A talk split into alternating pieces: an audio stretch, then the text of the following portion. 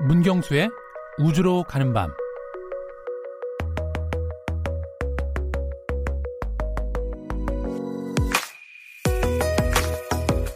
(2020년은) 우주 탐사에서 아주 중요한 해입니다. 다음 주엔 나사 우주인 두 명이 9년 만에 국제 우주정거장에 도킹을 할 예정이고 다가오는 7월에는 화성으로 날아갈 두 대의 탐사선이 카운트다운을 기다리고 있습니다. 우주 탐사의 또 다른 역사를 쓰게 될 도전이 예정돼 있지만 코로나19를 뚫고 예정대로 진행될 수 있을지 걱정도 앞섭니다. 네, 그렇습니다. 우주 탐사도 코로나19 추이에 민감하게 대응하고 있는데요. 우주인들은 발사를 앞두고 지난주부터 자가격리에 들어갔고 조립을 마친 화성 탐사 로봇도 세심한 방역 작업을 받고 있습니다. 오늘 우주로 가는 밤에서는 우주로 가기 위해 자가 격리 중인 우주인과 탐사 로봇 얘기를 해보도록 하겠습니다. 문경수 과학탐험가 나오셨습니다. 안녕하세요. 네, 안녕하세요. 네, 우리 이제 지금 코로나19가 이런 데까지 영향을 미치나 이런 생각이 좀 네. 드는데요. 그 얘기를 좀 하기 앞서서 네. 어제 오늘 계속해서 뭐 초대형 소행성이 지구에 근접하고 있다, 뭐 마치 네, 충돌할 맞습니다. 것 같은 뭐 그런 이제 기사들이 기사 제목만 보면 막 충돌할 것 같아요. 그렇죠. 또 나사에서 발표했다고 하니까. 네, 이거 어떻게 네. 되는 겁니까? 네, 일단 그 많은 분들이 많이 놀라셨을 텐데 네. 일단 걱정은 안 하셔도 됩니다. 아 그래요? 네, 지구랑 충돌할 일은 거의 없고요. 아 그럼 기사 제목을 그렇게 달면 안 되죠. 네, 그래서 이제 그 히스토리를 좀 보니까 네. 어, 지난주 17 지난주죠. 그 17일 날에 어, 외신에서 지름이 1.5km 정도 되는 이 소행성이 어, 미국 시간으로 네. 어, 오늘 그 오후 9시 45분에 예, 지구에 근접한다는 보도가 나왔는데, 음. 어, 근데 이제 확인을 해보니까 네. 그 출처가 나사가 아니었습니다. 아, 그래요? 예, 나사에서 그냥, 어, 홈페이지에다가 우리가 이런 소행성들을 연구하고 있다. 라고 이제 써놨는데, 네. 그거를 외신들이 이제 확대 해석을 해서 그게 이제 일파만파 퍼지게 된 거죠. 아, 그러면 과학적인 근거가 없는 거예요? 네, 근거는 없습니다. 네. 아니, 뭔데? 네, 근데 음, 그래서 이번에 참. 그 지나가는 그 소행성은 어, 지구랑 약 611만 킬로미터 정도 떨어져 있습니다. 611만 킬로미터요. 네, 그러니까 지구에서 달까지 거리가 별 6배 거리를 지나가는 소행성이기 때문에 예, 지구랑 충돌할 위험은 거의 없으니까 아, 네, 안심하셔도 좋을 것 같습니다. 요즘은 기사를 진짜 보고 또 보고 확인 또 확인해야 되지. 네. 아니면 속게 됩니다. 정말. 맞습니다. 그래서 앞으로 이런 기사가 보이시면은 그 한국 천문연구원이나 네. 이 나사 홈페이지에 가시면은 예, 정보가 떠 있으니까 음. 그거를 보시는 게 정확하죠. 나사는 조금 좀 어려울 수 네, 있으니까 한국 천문연구원, 홈페이지에 가시면 네, 확인이 가능하십니다. 아 그리고 그걸 기사로 좀 써주는 친절한 언론도 좀 있어야죠. 그렇죠. 네. 자 그러면 원래 오늘 본 주제로 좀 들어가서요. 네. 다음 주에 나사가 유인 우주선을 발사한다고 하는데 네. 이게 9년 만이라고요? 네, 그렇죠. 사실 그 나사가 2011년도에 그 우주왕복선 프로그램을 끝냈습니다. 네. 네, 그래도 그 이후에는 이 우주선 운용을 하지 않고 어, 우주에 가려면 러시아의 소유즈 우주선을 음. 타고서 네, 그렇게 왔다 갔다 했는데 네. 어, 드디어 이제 다음 주죠. 네, 27일 날 스페이스X에서 만든 이 크루 드래곤이라는 음. 이 우주선을 타고서 두 명의 우주인이 네, 국제 우주정거장에 도킹을 하게 되는데요. 네. 어, 어찌 보면 미국 입장에서는 어, 우리가 정말 우주 강대국이다. 라는 거를 어 뭔가 이렇게 자존심을 회복했다라는 음. 네, 그런 의미로 해석하면 좋을 것 같고 어 더불어서 이제 앞으로 다가올 이 새로운 New Space 시대를 어 우리가 선점하겠다라는 음. 어떤 신호탄으로 볼 수 있을 것 같습니다. 근데 뭐 지난번에 이제 아폴로 우주선 네. 설명할 때 말씀해 주셨잖아요. 폭발 사건이 한 번 있어서 그렇죠. 네. 어 그리고 또 이제 우주로 갔다가 달에 착륙했다가 사람 돌아올 때 네. 도대체 몸에 뭘 묻히고 오는지 모르니까 그렇죠. 맞습니다. 갈 때도 안 되고 네. 올 때도 격리를 그렇죠. 해, 한다고 말씀하셨는데 네, 네. 원래 격리하는 겁니까? 아니면 코로나19 때문에 더 격리하는 겁니까? 어, 원래 격리의 기간이 이렇게 길지 않았는데 네. 어, 이번에는 특별히 2주 전부터 격리에 들어간 겁니다. 음. 네, 그렇게 보시면 되는데 어, 일단 그 지난주죠. 13일부터 예, 격리가 들어갔습니다. 네. 예, 통상 일주일 전에 하기 시작하는데 어, 그래도 지금 이 두 명의 우주병사는 어, 최소한의 그 스페이스X 직원들이나 네. 예, 그리고 나사 직원들 그리고 직계 가족만 예, 제한된 시간에 접촉을 할 수가 있고요. 음. 어 근데 보통 앞서 말씀드렸지만 어 2주 정도 격리하는 거는 처음 있는 일인데 네. 어그 내막을 들여다 보면 어이 우주인들이 타고 가는 캡슐이 되게 좁은 공간이잖아요. 네, 거의 몸을 그렇죠. 거의 붙이고 뭐 네, 숙이고 가다 네, 보니까 네. 그리고 도착을 해도 국제 우주정거장 안도 음. 예, 이미 거기 지금 세 명의 우주인이 있고 네. 또 밀폐된 공간에서 생활을 해야 되기 때문에 이 뭔가 전염병이 확산되기 너무 좋은 조건이라는 거죠. 큰일 나죠, 정말. 네, 큰일 나는 거죠. 지구로 금방 데리고 올 수도 없고. 맞습니다. 네, 그래서 어, 나사는 거의 뭐 이번 그 격리 조치를 어, 팬데믹 수준의 예방 조치로 강하게 이렇게 사전 좀 격리를 하는 것 같습니다. 음.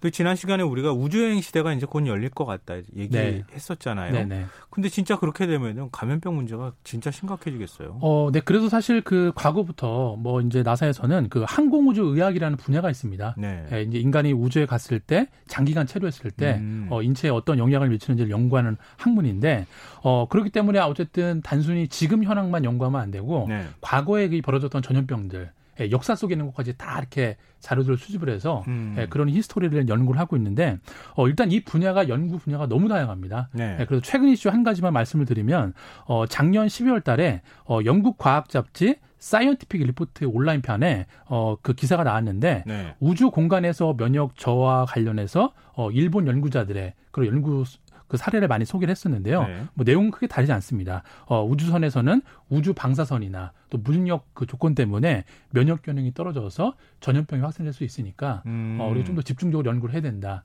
어, 때마침 뭐 작년 12월에 또 연구 이런 테마를 던졌기 때문에 음. 어, 앞으로는 아마 더 활발하게 이 분야 연구가 좀 진행이 돼야 우리가 여행도 가고 음. 예, 실제 지금 가는 우주인들도 그런 어 뭐랄까 좀 리스크를 줄일 수가 있겠죠. 네. 그 참 진짜 감염병이라고 하는 게 그냥 연저 어, 불과 한 1년 전, 한 6개월 전까지만 해도 뭐 그렇게 무서운 거라고 생각을 해본 적이 없는데. 그렇죠. 그래서 이제 과거에 이제 그 우주로 가기 전에 격리할 때는 그냥 감기 정도 안 걸리는 정도로만 네, 네, 하려고 네. 일주일 정도 짧게 격리를 했는데 음. 지금은 뭐 초비상이죠. 어, 참. 네. 근데 지금 이제 우주 여행과 네. 관련된 사람이 이제 가는 그렇죠. 유, 인 우주선에 대한 얘기를 네. 해주셨는데 우주 탐사는 범위가 좀 더 넓잖아요. 그렇죠. 네.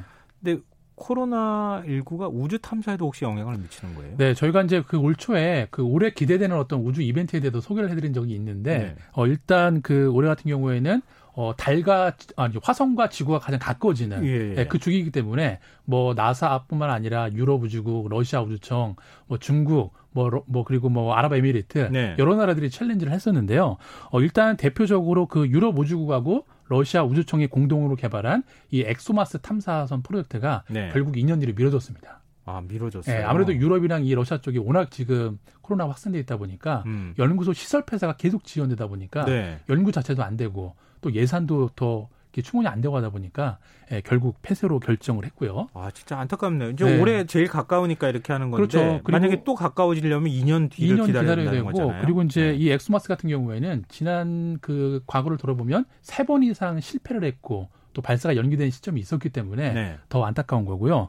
어, 사실 상황이 이렇다 보니까 나사도 올 2월 달까지만 하더라도 이거 연기해야 되는 거 아니냐. 지난번에 연기할 것 같다고 네, 말씀해 주셨잖아요. 진지하게 고민을 했는데 네. 어, 제기를 발의한 게 어, 이렇게 논의를 했다고 합니다. 어, 이제 그 구성원들이 일하는 그 인력들한테 재택 업무가 가능한 업무 음. 그리고 어, 꼭 무조건 현장에 나가서 해야 되는 업무 그리고 현장에서는 현장 현장이 아니면 또 불가능한 업무 이렇게 업무 섹션을 나눠 갖고 네. 그렇게 좀 이렇게 효율적으로 업무를 진행을 해서 음. 그나마 좀 이 상황을 좀 극복을 해서 우리는 좀 계획대로 진행을 하겠다. 라고 이제 이야기를 한 상황이고요. 어, 그리고 이제 뭐 여담이지만, 어, 지금 허블 우주 망원경의 그 대를 잇는 네. 제임스 웹 그 망원경도 되게 이슈가 됐는데, 그것도 사실 올해 좀 발사를 할까라고 계획을 많이 잡았었는데, 네. 예, 이것 또한 연기될 걸로 거의 확정된 것 같습니다.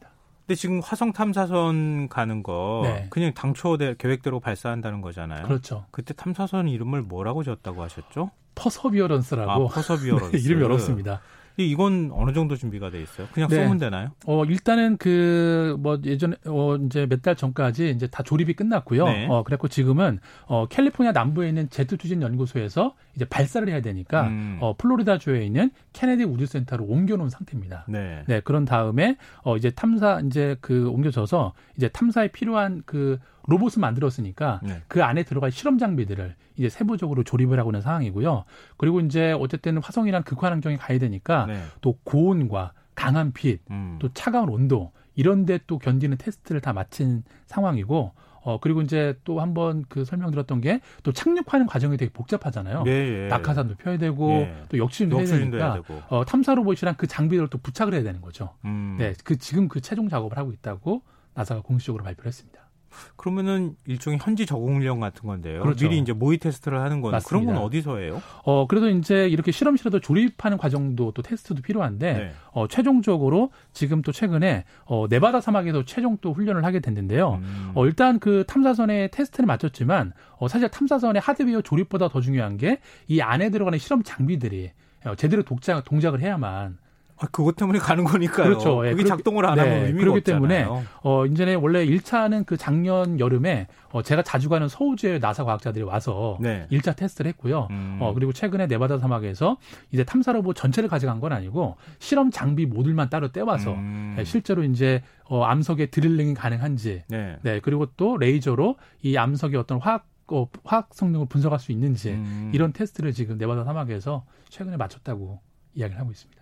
그 최근에 이제 그 저도 기사 보고 알았는데요. 네. 어, 그 탐사선의 바퀴를 네. 앞으로 기사 갑옷처럼 그렇게 네. 만들겠다 뭐 이런. 네, 맞습니다. 그동안에는 어떤 뭐 스틸로 많이 제가 알루미늄 스틸로 했는데 네. 어쨌든 1년쯤 지나니까 이제 막 구멍이 나고 네, 깨지고 네, 깨지고 하다 보니까 거기에 이제 철을 하나 두른 거죠, 갑옷을. 음, 그 네. 중세 기사처럼 이렇게 뭐 뜬 것처럼. 그렇죠. 그렇게 굳었죠. 예, 그렇게 철 뭐라고 이거 어떻게 표현할지 모르겠는데 뭐 그렇죠. 철실을 떠가지고 이렇게 맞습니다. 입은 것 같은 중세 기사들이 갑옷을 아, 예, 잖아요 그렇게 네. 바퀴 만든다는 것 좀 봐서 굉장히 흥미로웠다는 생각이 좀 드는데요. 네.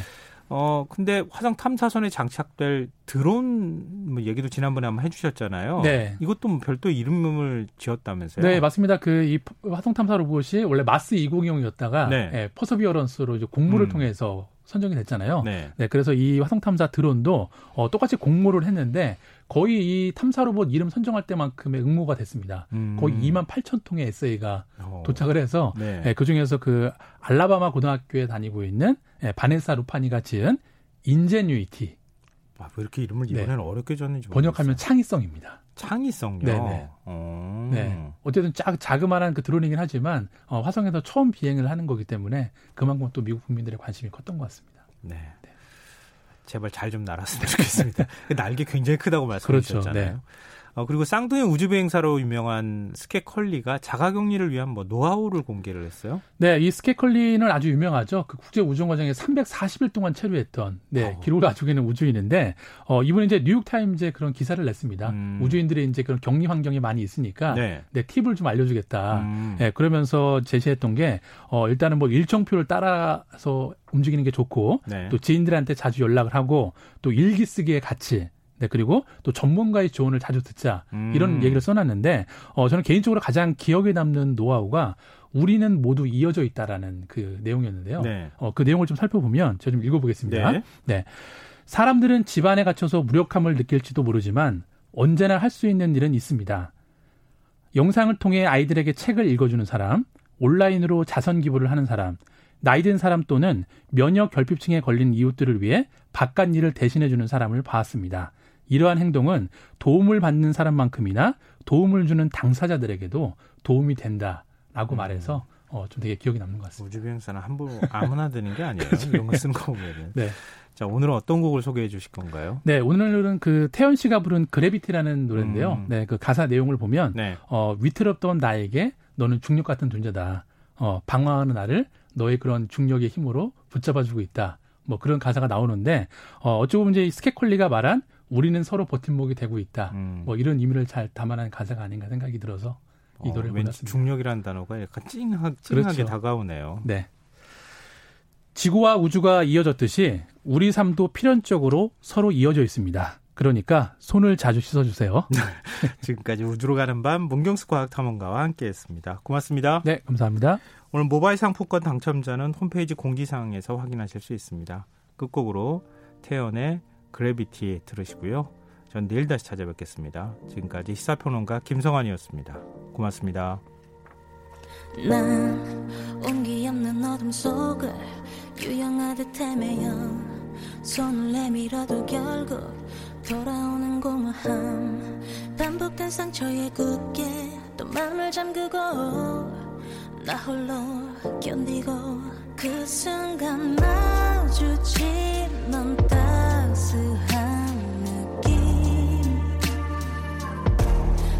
사이로